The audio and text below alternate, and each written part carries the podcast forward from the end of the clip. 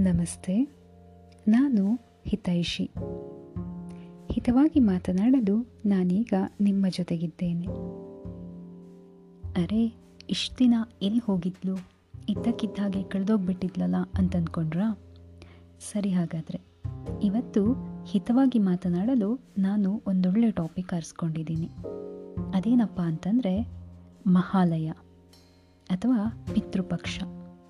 ಇದರ ಬಗ್ಗೆ ನಮಗೆ ಗೊತ್ತಿಲ್ಲದಿರುವಂತಹ ಹಾಗೂ ಗೊತ್ತಿರುವಂತಹ ಕೆಲವೊಂದು ಟಾಪಿಕ್ಗಳನ್ನ ನೋಡ್ತಾ ಹೋಗೋಣ.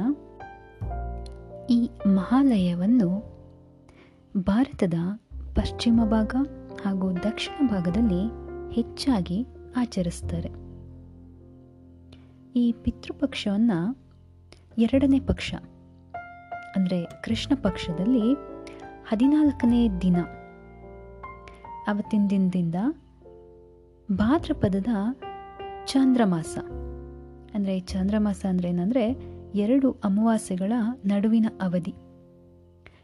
ಈ ದಿನಗಳಲ್ಲಿ ಆಚರಿಸ್ತಾರೆ.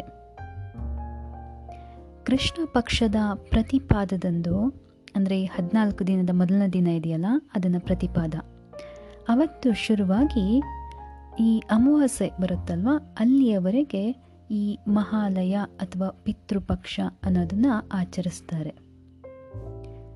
ಈ ಅವಧಿಯನ್ನು ಪಿತೃಪಕ್ಷ ಅಂತ ಕರೆಯೋದ್ರ ಜೊತೆಗೆ ಪಿತೃ ಅಮಾವಾಸ್ಯೆ ಮಹಾಲಯ ಅಮಾವಾಸ್ಯೆ ಅಥವಾ ಕೇವಲ ಮಹಾಲಯ ಈ ಥರ ಬೇರೆ ಬೇರೆ ಹೆಸರುಗಳಿಂದನೂ ಕರೀತಾರೆ. ಹಾಗಾದರೆ ಈ ಆಚರಣೆ ಆದರೂ ಏನು ಅನ್ನೋದು ಎಷ್ಟೋ ಜನಕ್ಕೆ ಗೊತ್ತಿರಲ್ಲ. ಅಥವಾ ಗೊತ್ತಿದ್ರೂ ಕೆಲವೊಂದು ಸೂಕ್ಷ್ಮಗಳು ಅರ್ಥ ಆಗ್ದೇ ಇರಬಹುದು. ಅದ್ರ ಬಗ್ಗೆ ನಾವೀಗ ತಿಳ್ಕೊಳ್ಳೋಣ ನೋಡಿ, ಈ ಹಿಂದೂ ಧರ್ಮದ ಆಚರಣೆಯಂತೆ ಯಾವುದೇ ವ್ಯಕ್ತಿ ತೀರಿ ಹೋದರೆ ಆಗ ಅವನ ಕುಟುಂಬ ಇರಬಹುದು, ಬಂಧು ಬಳಗ ಇರಬಹುದು, ಅಥವಾ ಸ್ನೇಹಿತರು ಇರ್ಬೋದು ಇನ್ಯಾರೇ ಆಗಿರ್ಬೋದು ಎಲ್ಲರೂ ಒಟ್ಟಾಗಿ ಆ ವ್ಯಕ್ತಿಯ ಆತ್ಮ ಹಾಗೂ ದೇಹಕ್ಕೆ ಮುಕ್ತಿಯನ್ನು ಕೊಡುವಂಥ ಕಾರ್ಯ ಮಾಡ್ತಾರೆ. ಹೀಗೆ ತೀರ್ಕೊಂಡಿದ್ದವರನ್ನ ಸ್ಮರಿಸಿ ಅವರಿಗೋಸ್ಕರ ಶ್ರಾದ್ದ ಕಾರ್ಯವನ್ನು ಮಾಡಲಾಗುತ್ತೆ. ನಮ್ಮದು ಹೇಳಿ ಕೇಳಿ ಪುರುಷ ಪ್ರಧಾನ ಸಮಾಜ. ಅಂದರೆ ಇಲ್ಲಿ ಪುರುಷನೇ ಮುಖ್ಯ ಆಗ್ತಾನೆ ಅಂತ ನಂಬ್ಕೊಂಡಿರುವಂಥವ್ರು ಈ ಕಾರ್ಯನ ಮನೆಯಲ್ಲಿರುವಂತಹ ಹಿರಿಯ ಪುರುಷ ಸದಸ್ಯ ಮಾಡಬೇಕು ಅನ್ನೋದೊಂದು ಪ್ರತೀತಿ. ಆದರೆ ನಮ್ಮ ಇತ್ತೀಚಿನ ಮುಂದುವರಿದ ದಿನಗಳಲ್ಲಿ ಏನಾಗಿದೆ ಅಂದರೆ ಮಹಿಳೆ ಸಹ ಇದರಲ್ಲಿ ಪಾಲ್ಗೊಳ್ತಾ ಇದ್ದಾಳೆ. ಹೀಗೆ ನಮ್ಮನ್ನು ಬಿಟ್ಟೋಗಿರುವಂಥ ಹಿರಿಯರಿಗೆ ಈ ಮಹಾಲಯದ ಒಂದು ಏನು ಸಂದರ್ಭ ಇದೆ, ಆ ಅವಧಿಯಲ್ಲಿ ಅಥವಾ ಈ ಒಂದು ಪಿತೃಪಕ್ಷದಲ್ಲಿ ತರ್ಪಣವನ್ನು ಬಿಡೋದಾಗಲಿ ಅಥವಾ ಶ್ರಾದ್ದ ಕಾರ್ಯ ಮಾಡೋದಾಗಲಿ ಮಾಡಿ ದಾನ, ಧರ್ಮ ಇಂಥವುಗಳನ್ನೆಲ್ಲ ಮಾಡ್ತಾರೆ. ಜೊತೆಗೆ ಆ ನಮ್ಮನ್ನು ಅಗಲಿರುವಂತಹ, ಅಂದರೆ ತೀರ್ಕೊಂಡಿರುವಂತಹ ಹಿರಿಯರಿಗೆ ಏನೆಲ್ಲ ಅಡುಗೆ, ಊಟ ತಿಂಡಿಗಳಿಷ್ಟ ಇರುತ್ತೋ ಅದನ್ನೆಲ್ಲ ಮಾಡಿ ಅವ್ರ ಹೆಸರಲ್ಲಿ ಬಡಿಸಲಾಗುತ್ತೆ. ನೋಡಿ, ನೀವಿಲ್ಲಿ ಗಮನಿಸಬೇಕಾಗಿರೋದೇನಪ್ಪ ಅಂತಂದರೆ ಈ ಸಂದರ್ಭದಲ್ಲಿ ಯಾವುದೇ ಶುಭ ಕಾರ್ಯ ಅಂದರೆ ಮದುವೆ ಇರ್ಬೋದು, ಗೃಹ ಪ್ರವೇಶ ಇರ್ಬೋದು, ಆಸ್ತಿ ಖರೀದಿ ಇರ್ಬೋದು, ಹೀಗೆ ಯಾವುದನ್ನು ಮಾಡಲ್ಲ. ಈ ನಮ್ಮ ಧರ್ಮದಲ್ಲಿ, ಅಂದರೆ ಹಿಂದೂ ಧರ್ಮದಲ್ಲಿ, ನಮ್ಮ ಹಿರಿಯರ ಪ್ರಕಾರ ಏನಾಗುತ್ತೆ ಅಂದರೆ ಕಳೆದ ಮೂರು ತಲೆಮಾರು ಏನಿರ್ತಾರೆ, ಆ ಮೂರು ತಲೆಮಾರಿನ ಆತ್ಮಗಳು ಅವರು ಪಿತೃಲೋಕದಲ್ಲಿ ಇರ್ತಾರೆ ಅಂತ ಹೇಳಲಾಗತ್ತೆ. ಹಾಗಾದರೆ ಪಿತೃಲೋಕ ಏನು ಅನ್ನೋ ಒಂದು ಕ್ವೆಶನ್ಗೆ ಕೆಲವರು ಹೀಗೆ ಹೇಳ್ತಾರೆ, ಸ್ವರ್ಗದ ದಕ್ಷಿಣ ಭಾಗದಲ್ಲಿರುವಂತಹ ಒಂದು ಜಾಗ, ಅದನ್ನು ಪಿತೃಲೋಕ ಅಂತ ಕರಿತೀವಿ ಅಂತ. ಇನ್ನು ಕೆಲವರು ಹೇಳ್ತಾರೆ, ಭೂಮಿ ಮತ್ತು ಸ್ವರ್ಗ, ಇದರ ಮಧ್ಯದಲ್ಲಿ ಬರೋ ಲೋಕನೇ ಈ ಪಿತೃಲೋಕ ಅಂತೆಲ್ಲ ಹೇಳ್ತಾರೆ. ಅದು ಅವರವರ ನಂಬಿಕೆ. ಈ ಪಿತೃಲೋಕದ ಅಧಿಪತಿ ಯಮದೇವ ಆಗಿರ್ತಾನೆ. ಈಗ ಪ್ರಸ್ತುತ ತಲೆಮಾರು. ಯಾರೋ ಒಬ್ಬ ವ್ಯಕ್ತಿ ಭೂಮಿಯಲ್ಲಿದ್ದಾನೆ, ಜೀವಂತವಾಗಿದ್ದಾನೆ. ಇದ್ದ ವ್ಯಕ್ತಿ ಏನಾಗ್ತಾನೆ? ತೀರ್ ಹೋಗ್ತಾನೆ. ಆಗ ಅವನ ಮೂರು ತಲೆಮಾರಿನ ಹಿಂದಿನ ವ್ಯಕ್ತಿ ಅಥವಾ ಆ ವ್ಯಕ್ತಿಯ ಆತ್ಮ ಏನು ಪಿತೃಲೋಕದಲ್ಲಿರುತ್ತೋ ಅದು ಸ್ವರ್ಗವನ್ನು ಸೇರಿಕೊಳ್ಳುತ್ತೆ ಅಥವಾ ದೇವರ ಪಾದದಲ್ಲಿ ಲೀನ ಆಗುತ್ತೆ ಅನ್ನೋದೊಂದು ನಂಬಿಕೆ ಅಥವಾ ಪ್ರತೀತಿ. ಹೀಗೆ ಮೂರು ತಲೆಮಾರು ಆದಮೇಲೆ ಅವ್ರುಗಳಿಗೆ ತರ್ಪಣದ ಅವಶ್ಯಕತೆ ಇರೋದಿಲ್ಲ ಅಂತ ಧರ್ಮದಲ್ಲಿ ಹೇಳ್ತಾರೆ. ಅಂದರೆ ಸರಳವಾಗಿ ಹೇಳಬೇಕು ಅಂತಂದರೆ, ಒಬ್ಬ ವ್ಯಕ್ತಿ ಅವನ ತಂದೆ, ಅಜ್ಜ ಹಾಗೂ ಮುತ್ತಜ್ಜ ಹೀಗೆ ಮೂರು ತಲೆಮಾರಿಗೆ ಮಾತ್ರ ತರ್ಪಣ ಬಿಡಬಹುದು. ಅದರ ಹಿಂದಿನ ತಲೆಮಾರಿಗೆ ಅಂದರೆ ಮುತ್ತಜ್ಜನಿಗಿಂತನೂ ಹಿರಿಯರಿಗೆ ತರ್ಪಣ ಬಿಡೋ ಅವಶ್ಯಕತೆ ಇರಲ್ಲ. ಯಾಕಂದರೆ ಈ ಒಂದು ರೀಸೆಂಟಾಗಿ ಏನು ತಲೆಮಾರು ಇರುತ್ತೆ? ಅದು ಪಿತೃಲೋಕವನ್ನು ಸೇರಿದಾಗ ಆ ಹಿರಿಯ ತಲೆಮಾರಿನ ಆತ್ಮ ಏನಿರುತ್ತೆ? ಅದು ದೇವರನ್ನು ಸೇರಿಕೊಳ್ಳುತ್ತೆ, ಲೀನವಾಗಿ ಹೋಗುತ್ತೆ ಅನ್ನೋದು ನಂಬಿಕೆ. ಹೀಗೆ ಈ ಪಿತೃ ಲೋಕದಲ್ಲಿ ಪಿತೃಗಳ ಆತ್ಮ ಅಥವಾ ಏನು ಪಿತೃಗಳು ಇರ್ತಾರೆ ಅಂತ ನಂಬಿದೀವೋ, ಅವರು ಸೂರ್ಯ ಯಾವಾಗ ಕನ್ಯರಾಶಿ ಪ್ರವೇಶ ಮಾಡ್ತಾನೋ, ಆಗ ಪಿತೃಲೋಕದಿಂದ ಇಳಿದು ನೇರ ತಮ್ಮ ತಮ್ಮ ವಂಶಸ್ಥರ ಮನೆಗಳಿಗೆ ಬರ್ತಾರೆ ಅನ್ನೋದು ನಂಬಿಕೆ. ಆದರೆ ಇನ್ನು ಕೆಲವರು ಹೇಳ್ತಾರೆ, ಅರೆ, ಅದು ಹಾಗಲ್ಲ. ಪಿತೃಗಳೇನು ಭೂಮಿಗೆ ಬರಲ್ಲ. ಆದರೆ ಯಮ ಧರ್ಮನ ಏನು ಕಿಂಕರರು, ಭಟರು ಅಥವಾ ಸೇವಕರು ಅಂತ ಏನಿರ್ತಾರೆ ರುದ್ರ ಮೊದಲಾದವರು, ಅವರು ಈ ಸಂದರ್ಭದಲ್ಲಿ ಭೂಮಿಗೆ ಬಂದು ಪಿತೃಗಳಿಗಾಗಿ ನಾವೇನು ಮಾಡ್ತೀವೋ ಅದನ್ನೆಲ್ಲ ಸ್ವೀಕರಿಸಿ ತದನಂತರ, ಅಂದರೆ ಈ ಪಿತೃಗಳ ಸಾಂಕೇತಿಕವಾಗಿ ಅವ್ರು ಬಂದು ನಂತರ ಅವ್ರು ಹೋಗ್ತಾರೆ, ತಿರುಗಿ ಯಮಲೋಕಕ್ಕೆ ಹೋಗ್ತಾರೆ ಅನ್ನೋದು ಇನ್ನು ಕೆಲವ್ರ ವಾದ. ಏನೇ ಆಗಲಿ, ಹೀಗೆ ಬಂದ ಪಿತೃಗಳು ಅಥವಾ ಸೇವಕರು ಯಾರೇ ಆಗಿರ್ಬೋದು, ಅವರು ಈ ಸೂರ್ಯ ವೃಶ್ಚಿಕ ರಾಶಿ ಪ್ರವೇಶ ಮಾಡೋವರೆಗೂ, ಅಲ್ಲಿನ ಹುಣ್ಣಿಮೆವರೆಗೂ, ಅಂದರೆ ವೃಶ್ಚಿಕ ರಾಶಿ ಪ್ರವೇಶ ಮಾಡಿದ್ಮೇಲೆ ಬರೋ ಹುಣ್ಣಿಮೆವರೆಗೂ ಭೂಮಿಯಲ್ಲಿಯೇ ಇರ್ತಾರೆ ಅನ್ನೋದು ಒಂದು ಪ್ರತೀತಿ. ಹೀಗೆ ಈ ಮೊದಲಿನ ಅರ್ಧ ತಿಂಗಳಲ್ಲಿ, ಅಂದರೆ ಕೃಷ್ಣ ಪಕ್ಷದಲ್ಲಿ ಹಿರಿಯರನ್ನು ಆರಾಧನೆ ಮಾಡುವಂಥದ್ದು ನಡೆಸಲಾಗುತ್ತೆ. ಅದನ್ನೇ ಮಹಾಲಯ ಅಥವಾ ಪಿತೃಪಕ್ಷ ಅದರ ಆಚರಣೆ ಅಂತ ಹೇಳ್ತೀವಿ. ಹಾಗಾದರೆ ನಿಮ್ಗೆ ಅನಿಸ್ಬೋದು, ಇದನ್ನು ಮಹಾಲಯನ ಶುರು ಮಾಡಿದವರಾದರೂ ಯಾರು? ಹೇಗೆ ಶುರುವಾಯಿತು ಅಂತ. ಎಷ್ಟೋ ಜನ ಕೇಳಿದಾಗ, ಏನೋ ಗೊತ್ತಿಲ್ಲ, ಹಿರಿಯರು ನಡ್ಸ್ಕೊ ಬಂದಿದ್ರು, ನಡ್ಸ್ಕೊಂಡು ಹೋಗ್ತಿದ್ದೀವಿ ಅನ್ನೋ ಉತ್ತರನೂ ಸಿಕ್ಕಿರಬಹುದು. ಆದರೆ, ನಮ್ಮ ಪುರಾಣಗಳಲ್ಲಿ, ಅದರಲ್ಲೂ ಗರುಡ ಪುರಾಣದಲ್ಲಿ ಒಂದು ಸಣ್ಣ ಪ್ರಸಂಗವನ್ನು ಇಟ್ಟು ಈ ಥರ ಎಕ್ಸ್ಪ್ಲೇನ್ ಮಾಡಿದ್ದಾರೆ.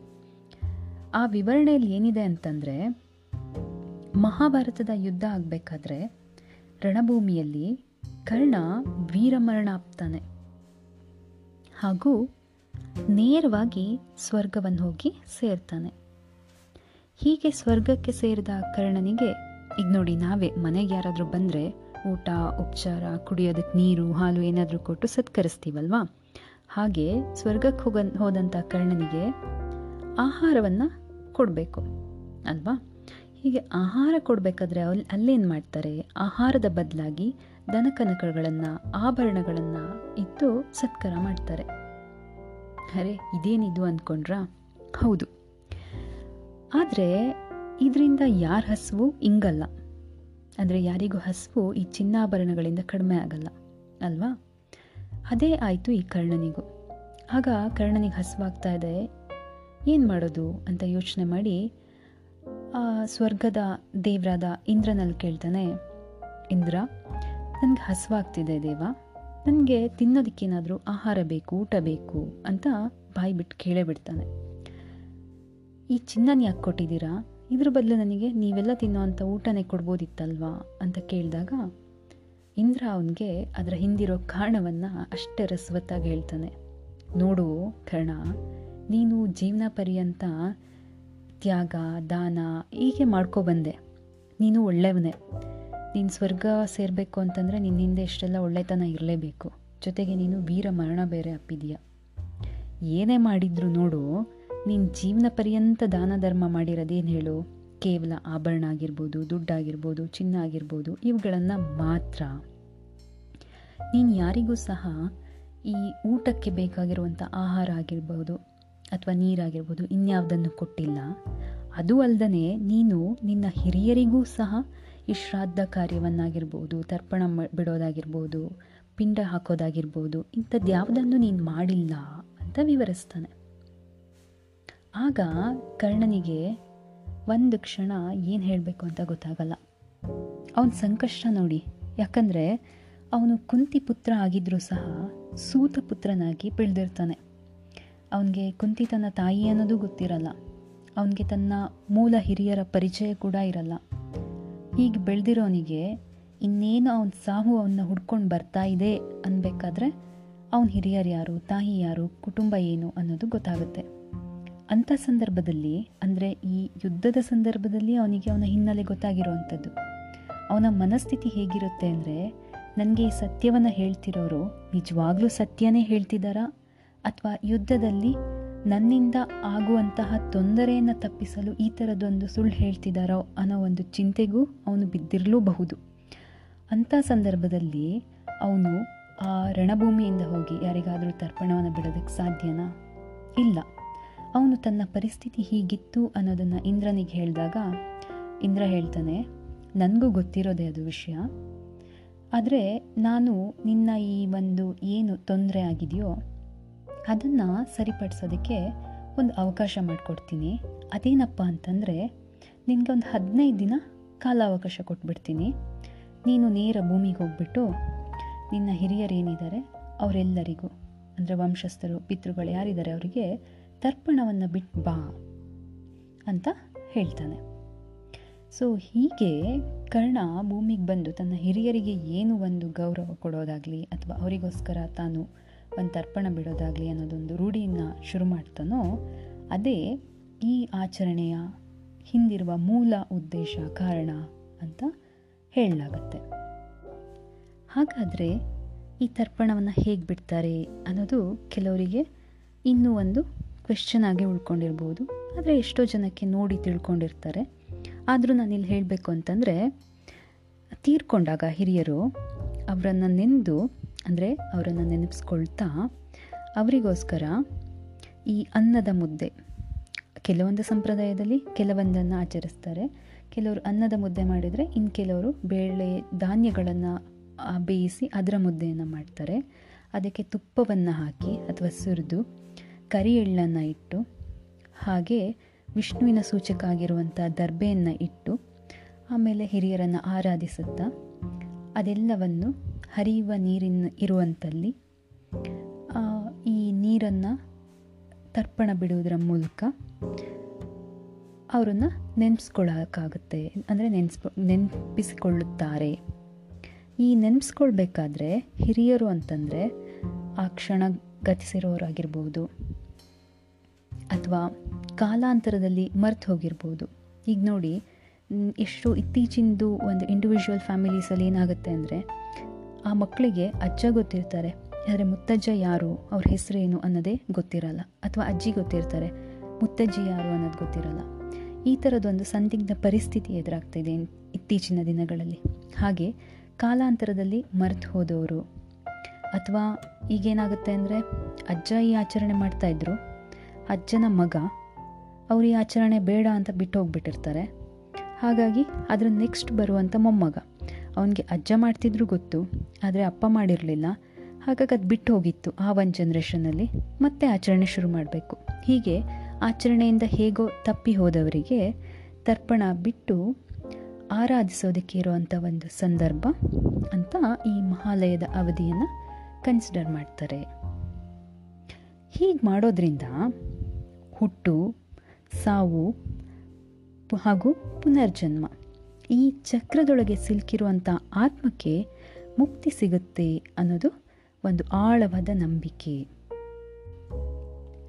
ಜೊತೆಗೆ ಇದೆಲ್ಲದರ ಹೊರತಾಗಿ ನಮ್ಮ ಹಿರಿಯರಿಂದ ಅಥವಾ ಇನ್ಯಾರಿಂದನೂ ಸಿಕ್ಕಿರುವಂಥ ಶಾಪ ಅಥವಾ ಯಾವುದೇ ಥರದ ದೋಷ ಏನೇ ಇದ್ದರೂ ಅದು ಸಹ ತೀರುತ್ತೆ ಅಂತ ಹೇಳಲಾಗುತ್ತೆ.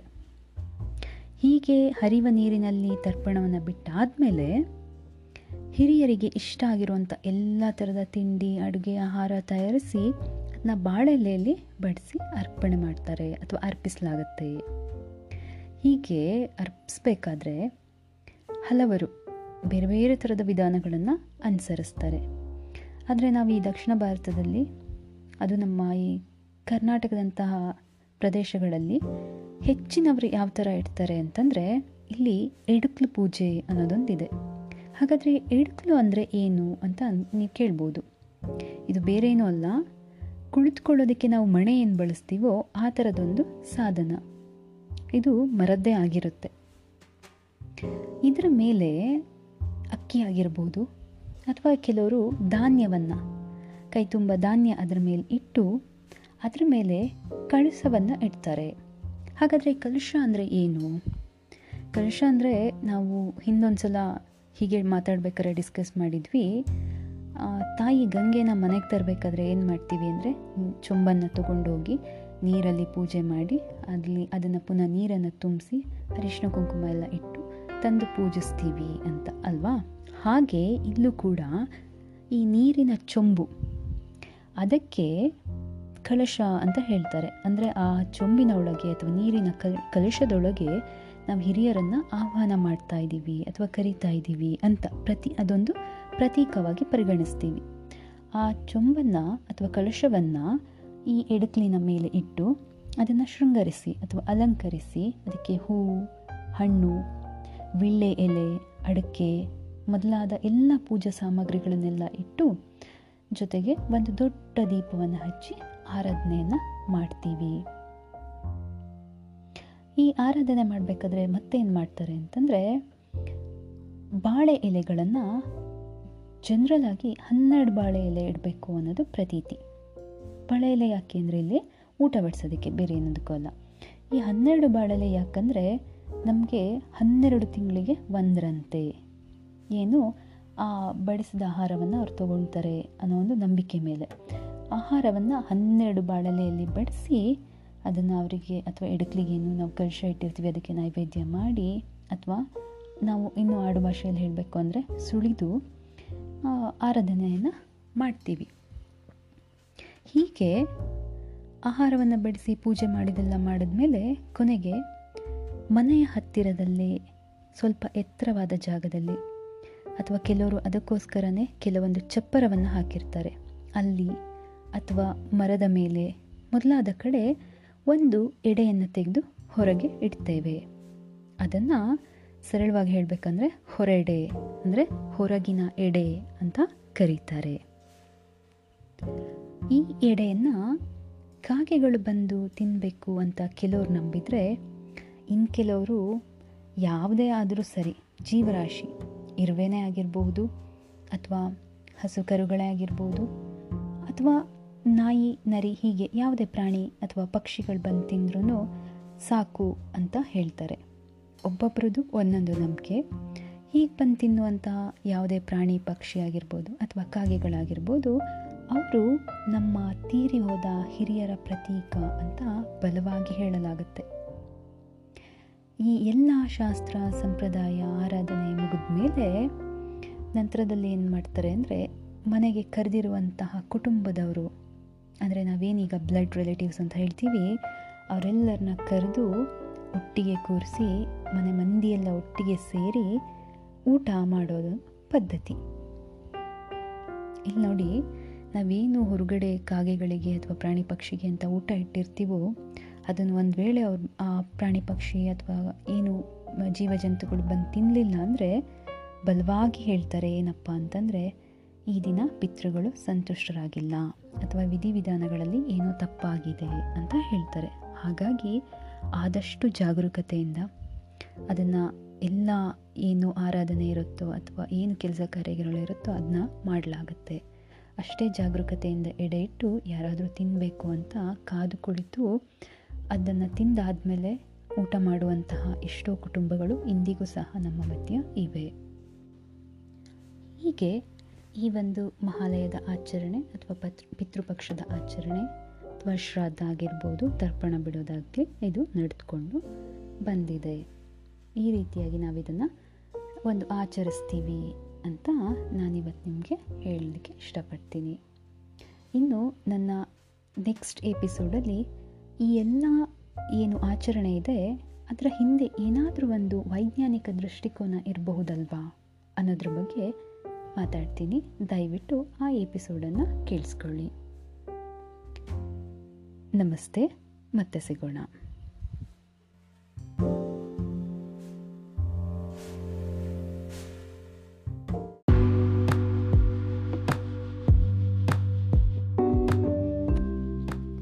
ನಮಸ್ತೆ, ನಾನು ಹಿತೈಷಿ. ನಾನು ನನ್ನ ಕಳೆದ ಎಪಿಸೋಡ್ನಲ್ಲಿ ಹಲವು ಆಚರಣೆಗಳು ಅಥವಾ ಈ ಶ್ರಾದ್ದ ಪಿತೃಪಕ್ಷ, ಮಹಾಲಯ ಇದರ ವಿವರಣೆಯನ್ನು ಹೇಳ್ತಾ ಹೋಗಿದ್ದೆ. ಜೊತೆಗೆ ಈ ವೈಜ್ಞಾನಿಕ ದೃಷ್ಟಿಕೋನ ಏನಿದೆ ಅದನ್ನು ಕೂಡ ತಿಳಿಸ್ತೀನಿ ಅಂತ ಸಹ ಹೇಳಿದ್ದೆ.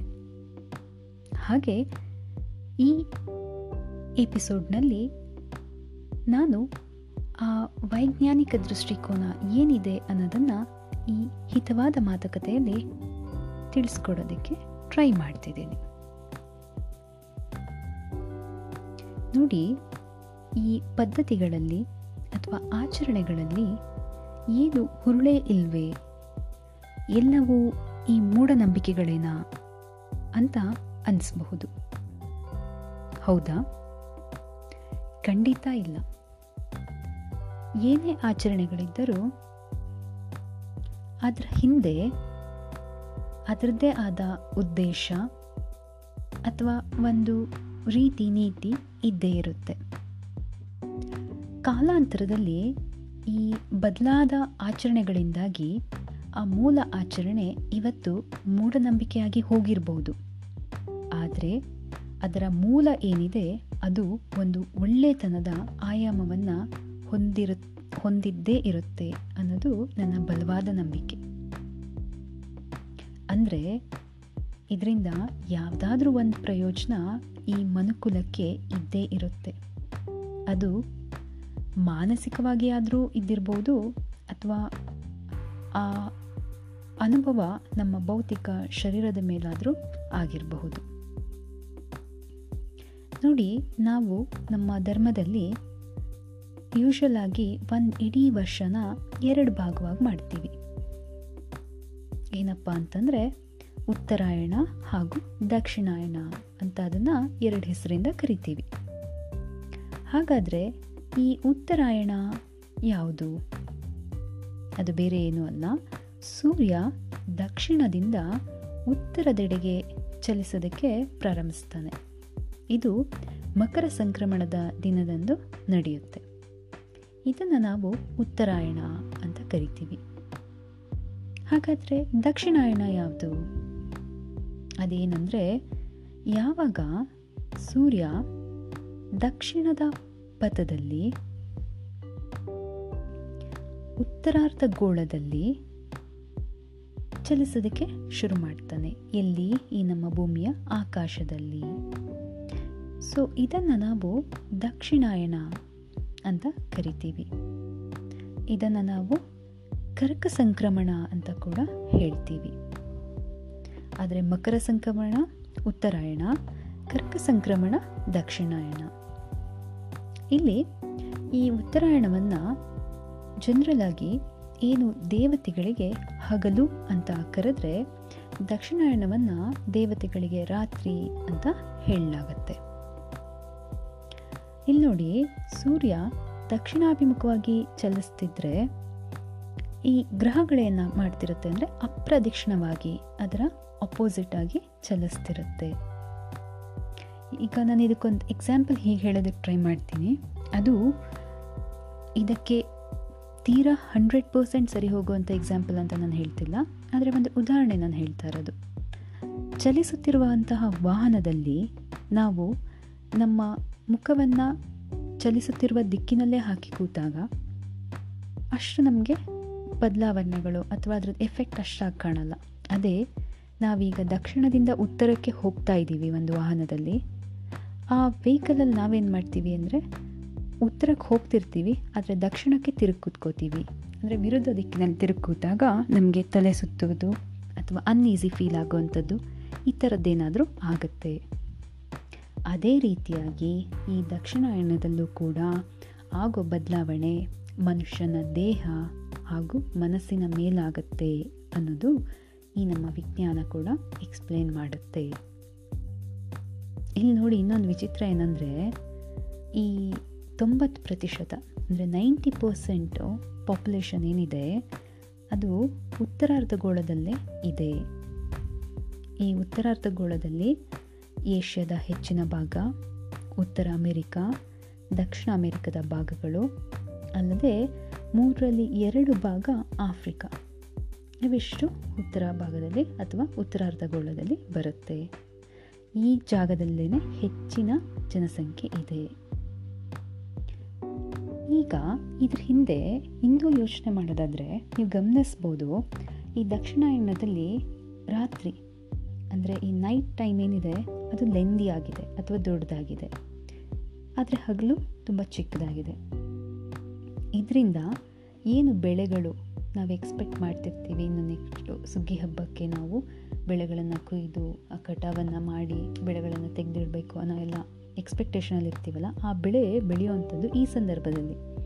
ಅದು ಬೆಳೆದು ದೊಡ್ಡದಾಗೋದಕ್ಕೋಸ್ಕರ ಈ ರಾತ್ರಿಗಳು ದೊಡ್ಡದಾಗಿರುತ್ತೆ ಅನ್ನೋದು ವೈಜ್ಞಾನಿಕವಾಗಿ ಪ್ರೂವ್ ಆಗಿರುವಂಥದ್ದು.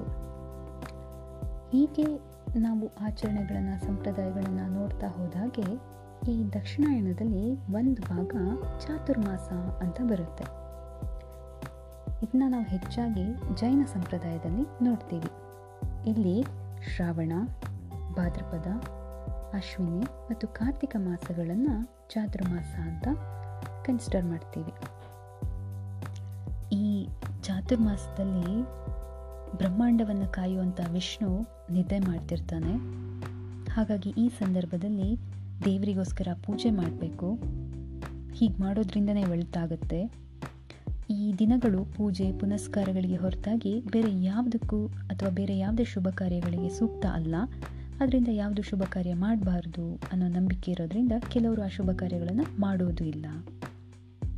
ಜೊತೆಗೆ ಈ ಶ್ರಾವಣ ಮಾಸ ಬಂತಂದರೆ ಹಸಿರು ತರಕಾರಿ ತಿನ್ನಬಾರ್ದು ಭಾದ್ರಪದದಲ್ಲಿ ಮೊಸರು ತಿನ್ನಬಾರ್ದು ಅಶ್ವಿನಿ ಮಾಸದಲ್ಲಿ ಹಾಲು ಕುಡಿಬಾರ್ದು, ಕಾರ್ತಿಕದಲ್ಲಿ ಧಾನ್ಯಗಳನ್ನು ತಿನ್ನಬಾರ್ದು ಹೀಗೆ ಶಾಸ್ತ್ರದಲ್ಲಿ ಹೇಳ್ತಾ ಹೋಗ್ತಾರೆ. ಹಾಗಾದರೆ ಇದೆಲ್ಲ ಮೂಢನಂಬಿಕೆನಾ? ಇದರಿಂದ ಏನು ಕಾರಣನೇ ಇಲ್ವಾ? ನೋಡೋಣ.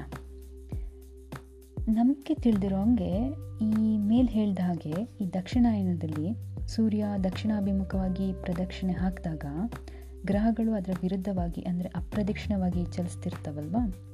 ಈ ಸಂದರ್ಭದಲ್ಲಿ ನಾನು ಆಗಲೇ ಹೇಳ್ದಂಗೆ ಆ ನೆಗೆಟಿವ್ ಎಫೆಕ್ಟ್ ಏನಿದೆ, ಅದು ಮನಸ್ಸು ಮತ್ತು ದೇಹದ ಮೇಲೆ ಆಗ್ತಾ ಇರುತ್ತೆ.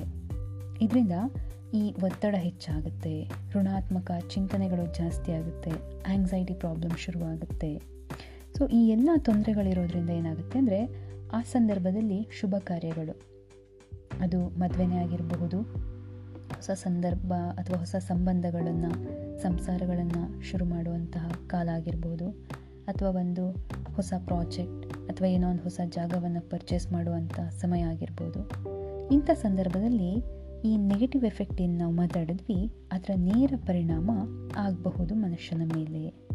ಅದರಿಂದ ಅವನು ಒತ್ತಡಕ್ಕೊಳಗಾಗಿದ್ದಾಗ ಏನೋ ಮಾಡಬೇಕು ಅಂತ ಅಂದ್ಕೊಂಡು ಇನ್ನೇನೋ ಮಾಡಬಹುದು. ಏನೋ ಮಾತಾಡಬೇಕು ಅಂತ ಅಂದ್ಕೊಂಡು ಆಂಗ್ಸೈಟಿಯಿಂದ ಇನ್ನೇನೋ ಮಾತಾಡಬಹುದು ಇದರಿಂದ ಸಂಬಂಧಗಳಲ್ಲಿ ಬಿರುಕು ಕಾಣಬಹುದು. ತಗೊಳ್ಳೋ ಡಿಸಿಷನಲ್ಲಿ ತಪ್ಪಾಗಿರಬಹುದು. ಆದ್ದರಿಂದ ಈ ತೊಂದರೆಗಳು ಆಗಬಹುದು ಅನ್ನೋ ಒಂದು ಕಾರಣಕ್ಕೆ ಈ ದಕ್ಷಿಣಾಯಣ, ಅದರಲ್ಲೂ ಈ ಆಷಾಢ ಇಂಥ ಸಂದರ್ಭದಲ್ಲಿ ಅಥವಾ ಏನು ನಾವು ಈಗ ಪಿತೃಪಕ್ಷ ಅಂತ ಕರಿತೀವಿ ಆ ಸಂದರ್ಭದಲ್ಲಿ ಈ ಯಾವುದೇ ಶುಭ ಕಾರ್ಯ ಮಾಡಬಾರ್ದು ಅಂತ ಹೇಳಲಾಗುತ್ತೆ. ಹಾಗಾದರೆ ಚಾತುರ್ಮಾಸ ಈ ಸಂದರ್ಭದಲ್ಲಿ ಕೆಲವು ಊಟ ಉಪಚಾರ ಸಲ್ಲದ್ದು ಅಂತ ಹೇಳಿದೆ. ಹಾಗಾದರೆ ಅದು ಯಾಕೆ? ನೋಡಿ, ಈ ಚಾತುರ್ಮಾಸ ಏನಿದೆ, ಶುರುವಾಗಬೇಕಾದ್ರೆ ಮಳೆಗಾಲನೂ ಶುರುವಾಗುತ್ತೆ. ಈ ಸಂದರ್ಭದಲ್ಲಿ ಮಳೆ ಜಾಸ್ತಿ ಇದ್ದಾಗ ನೋಡಿರ್ಬೋದು, ಮನೆ ಸುತ್ತಮುತ್ತ ನೀವು ಅಬ್ಸರ್ವ್ ಮಾಡಿ ನೋಡಿದಾಗ ಹುಳು ಹಪ್ಪಟೆ ಇವುಗಳೆಲ್ಲ ಜಾಸ್ತಿ ಇರುತ್ತೆ. ಈಗೇನೋ ನಮ್ಮಲ್ಲಿ ರಾತ್ರಿ ಅಡುಗೆ ಮಾಡಬೇಕಾದ್ರೆ ಎಲೆಕ್ಟ್ರಿಸಿಟಿ ಇದೆ ಪವರ್ ಇದೆ, ಹೇಗೋ ನಡೆಯುತ್ತೆ, ಆ ಬೆಳಕಲ್ಲಿ ಅಡುಗೆ ಮಾಡ್ತೀವಿ. ಆದರೆ ಹಿಂದೆ ಇದ್ಯಾವುದೂ ಇರಲಿಲ್ಲ. ಹೆಚ್ಚಿನ ಜನರು ಕತ್ತಲೆಯಲ್ಲಿ ಒಂದು ದೀಪವನ್ನು ಅಥವಾ ಹಣತೆಯನ್ನು ಇಟ್ಬಿಟ್ಟು ಬದುಕ್ತಾ ಇದ್ರು. ಅಂಥವರಿಗೆ ಈ ಅಡುಗೆ ಮಾಡಬೇಕಾದ್ರೆ ಅಥವಾ ತರಕಾರಿಗಳನ್ನು ತೊಳಿಬೇಕಾದ್ರೆ ಕ್ಲೀನ್ ಮಾಡಬೇಕಾದ್ರೆ ಈ ಹುಳು ಹಪ್ಪಟೆ ಕಾಣದೇ ಇರಬಹುದು. ಅದರಿಂದ ಅಡುಗೆ ಮಾಡಿದಾಗ ಅವುಗಳನ್ನು ನಾವು ಊಟ ಮಾಡಬೇಕಾದ್ರೆ ಹೊಟ್ಟೆ ಒಳಗೆ ಹೋಗಿಬಿಡಬಹುದು ಅನ್ನೋ ಈ ಕಾರಣದಿಂದ ಏನು ಹೇಳ್ತಿದ್ರು ಅಂದರೆ, ಈ ಹಸಿರು ತರಕಾರಿಗಳನ್ನು ತಿನ್ನಬಾರ್ದು ಅಂತ ಹೇಳ್ತಿದ್ರು ಅಷ್ಟೇ. ಇನ್ನು ವಾತ ದೋಷ ಇರೋರಿಗೂ ಕೂಡ ಈ ಪಥ್ಯವನ್ನು ಮಾಡಬೇಕಾಗಿರೋದ್ರಿಂದ ಈ ಆಹಾರ ಪದಾರ್ಥ ಒಳ್ಳೆಯದಲ್ಲ ಅಂತ ಹೇಳ್ತಾ ಇದ್ರು. ಜೊತೆಗೆ ನೋಡಿ, ಈ ಪಿತ್ತ ಇದ್ದವರಿಗೆ ಜೀರ್ಣಕ್ರಿಯೆಯಲ್ಲಿ ತೊಂದರೆ ಇರುತ್ತೆ. ಅಂದರೆ ಆ ಜೀರ್ಣಶಕ್ತಿ ಅವರಲ್ಲಿ ಇರೋದಿಲ್ಲ. ಅಂಥ ಸಂದರ್ಭದಲ್ಲಿ ಅವರು ಮೊದಲೇ ಈ ಮಳೆಗಾಲ ಶುರುವಾಗಿರುವಂಥದ್ದು, ಮಳೆ ಬರ್ತಾ ಇರುತ್ತೆ ವೆದರ್ ವೇರಿಯೇಷನ್ ಆಗ್ತಾ ಇರುತ್ತೆ, ಜೊತೆಗೆ ಜೀರ್ಣಕ್ರಿಯೆಯು ಕಡಿಮೆ ಇದ್ದಾಗ ಈ ಹಾಲು, ಮೊಸರು ಅನ್ನೋದನ್ನು ತಿಂದಾಗ ಏನಾಗುತ್ತೆ? ಅದು ಇನ್ನೂ ಹೆಚ್ಚಿನ ತೊಂದರೆಯನ್ನು ನೀಡುತ್ತೆ. ಹಾಗಾಗಿ ಈ ಎಲ್ಲ ಕಾರಣಗಳಿಂದ ಬೇರೆ ಯಾವುದೇ ಶುಭ ಕಾರ್ಯ ಬೇಡ. ಕೇವಲ ಪೂಜೆ, ಪುನಸ್ಕಾರ, ವ್ರತ, ಉಪವಾಸ, ಇವುಗಳೇ ಒಳ್ಳೆಯದು. ಅಂತ ಅಂತ ಇದ್ರು. ಇದರಿಂದ ಆರೋಗ್ಯ ಕೂಡ ವೃದ್ಧಿ ಆಗುತ್ತೆ. ಅದರ ಕಡೆ ಗಮನ ಕೊಡಬಹುದು ಎನ್ನುವುದು ಹಿರಿಯರ ಆಲೋಚನೆ. ಇದೇ ಕೂಡ ಇದರ ಹಿಂದಿರುವ ಒಂದು ವೈಜ್ಞಾನಿಕ ಕಾರಣ. ಇನ್ನು ಬೇರೆ ಪೂಜೆ ಪುನಸ್ಕಾರ ಎಲ್ಲ ಮಾಡ್ತೀವಿ, ಆದರೆ ಶುಭ ಕಾರ್ಯ ಮಾಡಲ್ಲ ಅಂತೆಲ್ಲ ಆಯಿತು. ಹಾಗಾದರೆ ಇಲ್ಲಿ ಮಾಡುವಂಥ ಶ್ರಾದ್ದ ಅಥವಾ ಪಿತೃಪಕ್ಷ.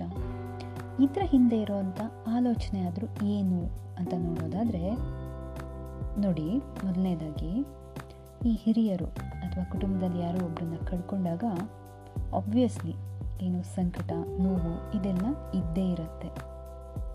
ಜೊತೆಗೆ, ಅವ್ರಿಗಾಗಿ ನಾವೇನೋ ಮಾಡಬೇಕು ಅಂತ ಅಂದ್ಕೊಂಡಿರ್ತೀವಿ ಅಥವಾ ಅದರಲ್ಲಿ ಎಷ್ಟೋ ಕೆಲಸ ಕಾರ್ಯಗಳು ಹಾಗೆ ಉಳ್ಕೊಂಡ್ಬಿಟ್ಟಿರುತ್ತೆ ಅಂದ್ಕೊಂಡಿರೋದ್ರಲ್ಲಿ ಈಗ ಮನೆಯಲ್ಲೊಬ್ರು ಹಿರಿಯರು ಇರ್ತಾರೆ, ವಯಸ್ಸಾದವರು ಇರ್ತಾರೆ, ಎಲ್ಲೋ ಒಂದು ಕಡೆ ನಮ್ಗೆ ಅನಿಸಿರ್ಬೋದು ಅವ್ರಿಗೆ ನಾನಿವತ್ತು ಒಂದೊಳ್ಳೆ ಅವ್ರಿಗೆ ಇಷ್ಟ ಆಗಿರುವಂಥ ಮಟನ್ ಬಿರಿಯಾನಿನೋ, ಚಿಕನ್ ಬಿರಿಯಾನಿನೋ ಏನೋ ಒಂದು ಮಾಡಿಸ್ಕೊಡ್ಬೇಕು, ಊಟ ಮಾಡಬೇಕು ಅಂತ. ಆದರೆ ಅದು ನಮ್ಮ ಮನಸ್ಸಲ್ಲೆಲ್ಲೋ ಇರುತ್ತೆ, ನಾವು ಅದನ್ನು ಕಾರ್ಯರೂಪಕ್ಕೆ ತಂದಿರಲ್ಲ. ಅದು ಹಾಗೆ ಇದ್ಬಿಟ್ಟು ಅವ್ರು ತೀರ್ಕೊಂಡಿರ್ತಾರೆ. ಈ ಥರ ಉಳಿದೋಗಿರುವಂಥ ಕೆಲವು ಕೆಲಸ ಕಾರ್ಯಗಳು, ಆಸೆ ಆಕಾಂಕ್ಷೆಗಳು, ಅದೊಂದು ಎಕ್ಸಾಂಪಲ್ ಅಷ್ಟೇ. ಈ ಥರದ್ದು ಇನ್ನೂ ಹಲವಿರು, ಹಲವಾರು ಇರಬಹುದು. ಇದು ಉಳ್ಕೊಂಡಾಗ ಏನಾಗುತ್ತೆ ಅಂದರೆ ಮನಸ್ಸಿನ ಮೂಲೆಯಲ್ಲೆಲ್ಲೋ ಒಂದು ಕಡೆ ನಮ್ಮನ್ನು ಹಾಗೆಯೇ ಚುಚ್ಚುತ್ತಾ ಇರುತ್ತೆ. ನಮಗೆ ಅಪರಾಧಿ ಭಾವವನ್ನು ಮೂಡಿಸ್ತಾ ಇರುತ್ತೆ. ಇದರಿಂದ ನಾವು ಹೊರ ಬರಬೇಕು ಜೊತೆಗೆ ಆ ನಮ್ಮ ಮನಸ್ಸನ್ನು ಹಿಡಿತದಲ್ಲಿ ಇಟ್ಕೋಬೇಕು. ಹೀಗೆ ಮಾಡೋದಕ್ಕೆ ಈ ಮಹಾಲಯ ಸಹಕಾರಿ. ನಾವು ಈ ಸಮಾಜದಲ್ಲಿ ಹೇಗೆ ಯೋಚನೆ ಮಾಡ್ತೀವಿ ಅಂತಂದರೆ, ನಾನು ಮಾಡಲಾಗದಂತಹ ಯಾವುದೇ ಕೆಲಸ ಕಾರ್ಯ ಇದ್ದರೂ ಅದನ್ನು ನನ್ನ ಮಕ್ಕಳು ಮಾಡಲಿ ಅಂತ ಎಲ್ಲರೂ ಅಪೇಕ್ಷಿಸ್ತೀವಿ. ಹಾಗೆ ತಂದೆ ಮಾಡೋಕ್ಕಾಗ್ದೇ ಇರುವಂಥ ಎಷ್ಟೋ ಕೆಲಸಗಳನ್ನು, ಆ ಉಳಿದು ಹೋಗಿರುವಂಥ ಕಾರ್ಯಗಳನ್ನು ಮಗ ಮಾಡಬೇಕು ಅನ್ನೋದು ನಂಬಿಕೆ. ಇತ್ತೀಚಿನ ದಿನಗಳಲ್ಲಿ ಮಗ ಮಾತ್ರ ಅಲ್ಲ, ಮಗಳಾದರೂ ಪರವಾಗಿಲ್ಲ ಒನ ಒಂದು ಫ್ಲೆಕ್ಸಿಬಿಲಿಟಿಗೆ ನಾವು ಬಂದು ಹೋಗಿದ್ದೀವಿ. ಹೀಗೆ ಹಿರಿಯರ ಬಯಕೆ, ಆಸೆ, ಅವರ ಕೆಲಸ ಕಾರ್ಯ ಅಥವಾ ಈ ಒಳಿತು ಕೆಡುಕು ಏನೇ ಆಗಿರಬಹುದು ಇವೆಲ್ಲವೂ ಅವರ ನಂತರದ ಪೀಳಿಗೆಗೆ ವರ್ಗಾಯಿಸಲ್ಪಡುತ್ತೆ. ಈ ಕೆಲಸಗಳನ್ನು ಮಕ್ಕಳೂ ಸಹ ಮಾಡದಿದ್ದರೆ ಪಿತೃದೋಷ ಕಾಣಿಸ್ಕೊಳ್ಳುತ್ತೆ ಅಂತ ಹೇಳ್ತಾರೆ. ಅಂದರೆ ಯಾವಾಗ ನಮ್ಮ ಮನಸ್ಸು ಆ ಒಂದು ಹಳೆಯ ವಿಚಾರಗಳನ್ನು ಕುರಿತೇ ಯೋಚನೆ ಮಾಡಲಾರಂಭಿಸುತ್ತೋ ಆಗ ನಮ್ಮ ಮನಸ್ಸಿನ ಆರೋಗ್ಯ ಕೂಡ ಹದಗೆಡುತ್ತೆ. ನಂತರದಲ್ಲಿ ಏನಾಗುತ್ತೆ? ಅದರ ಪರಿಣಾಮ ದೇಹದ ಆರೋಗ್ಯದ ಮೇಲೂ ಆಗಿ ದೇಹದ ಆರೋಗ್ಯ ಸಹ ಕ್ಷೀಣಿಸಬಹುದು. ಹೀಗೆ ವ್ಯಕ್ತಿ ಅಪರಾಧಿ ಮನೋಭಾವದಿಂದ ಬಳಲಕ್ಕೆ ಶುರು ಮಾಡ್ತಾನೆ. ಇಂಥದ್ದನ್ನೆಲ್ಲ ನಾವು ತಪ್ಪಿಸ್ಬೇಕು ಅಂತ ಒಂದು ಮಾರ್ಗ ಹುಡುಕಿದಾಗ ಈ ಸಿಕ್ಕಿರುವಂಥದ್ದೇ ಈ ಪಿತೃಪಕ್ಷದ ಆಚರಣೆ ಆಗಿರಬಹುದು ಪಿಂಡದಾನ ಆಗಿರ್ಬೋದು, ತರ್ಪಣ ಬಿಡೋದಾಗಿರ್ಬೋದು ಅಥವಾ ಶ್ರಾದ್ದ ಆಗಿರಬಹುದು ಇವುಗಳೆಲ್ಲ ನಮ್ಮ ಮನಸ್ಸಿನ ಒಂದು ಹತೋಟಿಗೆ ತರೋದಕ್ಕಿರುವಂಥ ಕಾರ್ಯಗಳು. ಈ ಆಚರಣೆಯನ್ನು ನಾವು ನೋಡಿರ್ಬೋದು. ಮೊದಲಿಗೆ ಯಾರು ಆ ಒಂದು ಕೈಂಕಾರ್ಯವನ್ನು ಮಾಡ್ತಿರ್ತಾರೋ ಅವರು ಸ್ನಾನವನ್ನು ಮಾಡ್ತಾರೆ.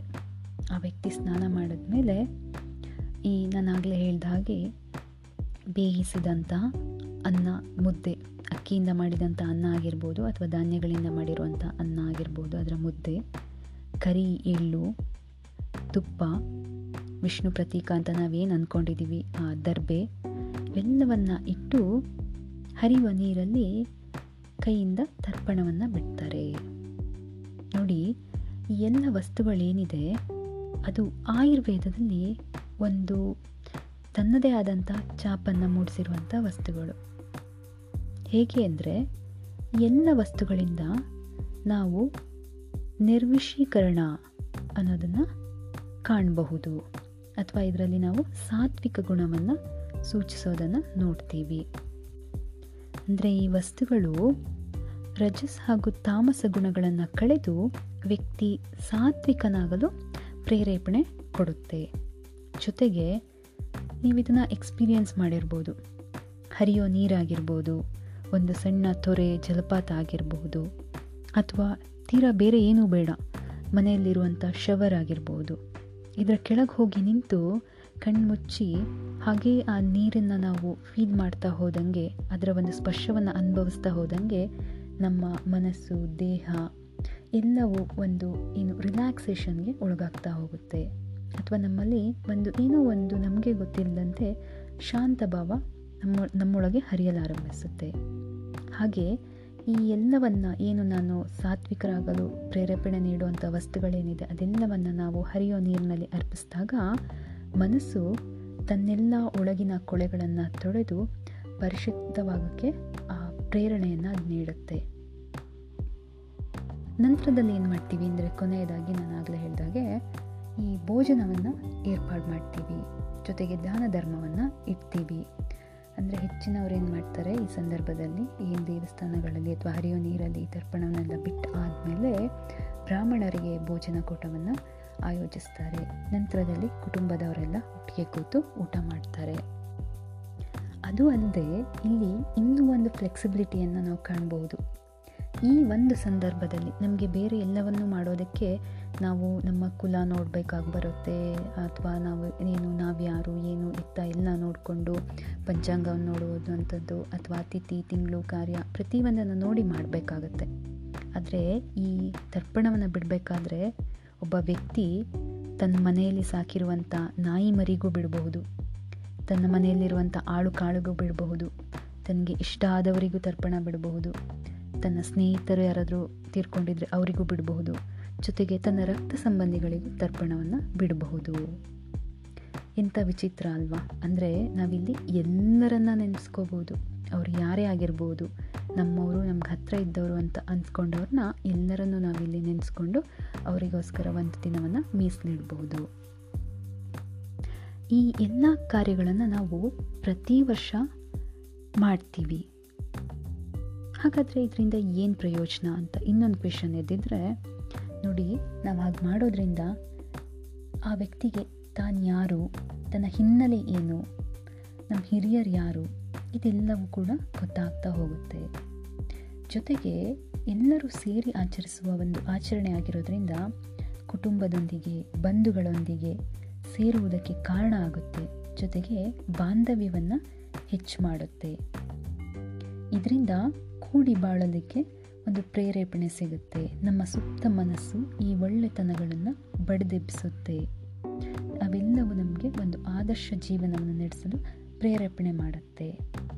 ಆದ್ದರಿಂದ ಈ ದಕ್ಷಿಣಾಯನದಲ್ಲಿ ಏನು ನೆಗೆಟಿವಿಟಿ ಅನ್ನೋದು ನಮ್ಮ ಮೇಲೆ ಪರಿಣಾಮ ಬೀಳುತ್ತೋ ಅದನ್ನು ಹೊಡೆದು ಹಾಕಿ ಅದರಿಂದ ಹೊರಗೆ ಬರೋದಕ್ಕೋಸ್ಕರ ನಾವು ಈ ಪೂಜೆ ಪುನಸ್ಕಾರಗಳಿಗೆ ಆದಷ್ಟು ಹೆಚ್ಚು ಒತ್ತು ಕೊಡೋಕ್ಕಾಗುತ್ತೆ, ಕೊಡ್ತೀವಿ ಅಥವಾ ಇದೇ ಅದರಿಂದ ಇರುವ ಒಂದು ವೈಜ್ಞಾನಿಕ ಕಾರಣ.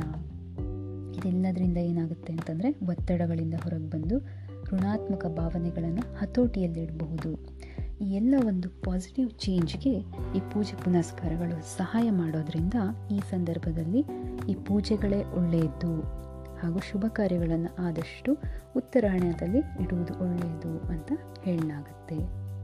ಸೊ ಇಷ್ಟು ಹೇಳ್ತಾ ನಾನು ಈ ಆಚರಣೆಗಳ ಹಿಂದಿರುವಂತಹ ವೈಜ್ಞಾನಿಕ ಮನೋಭಾವ ಅಥವಾ ಏನು ರೀಸನ್ಸ್ ಇದೆ, ಅದನ್ನು ಇಲ್ಲಿಗೆ ಹೇಳೋದನ್ನ ಮುಗಿಸ್ತಾ ನೆಕ್ಸ್ಟ್ ಎಪಿಸೋಡಲ್ಲಿ ಸಿಗ್ತೀನಿ.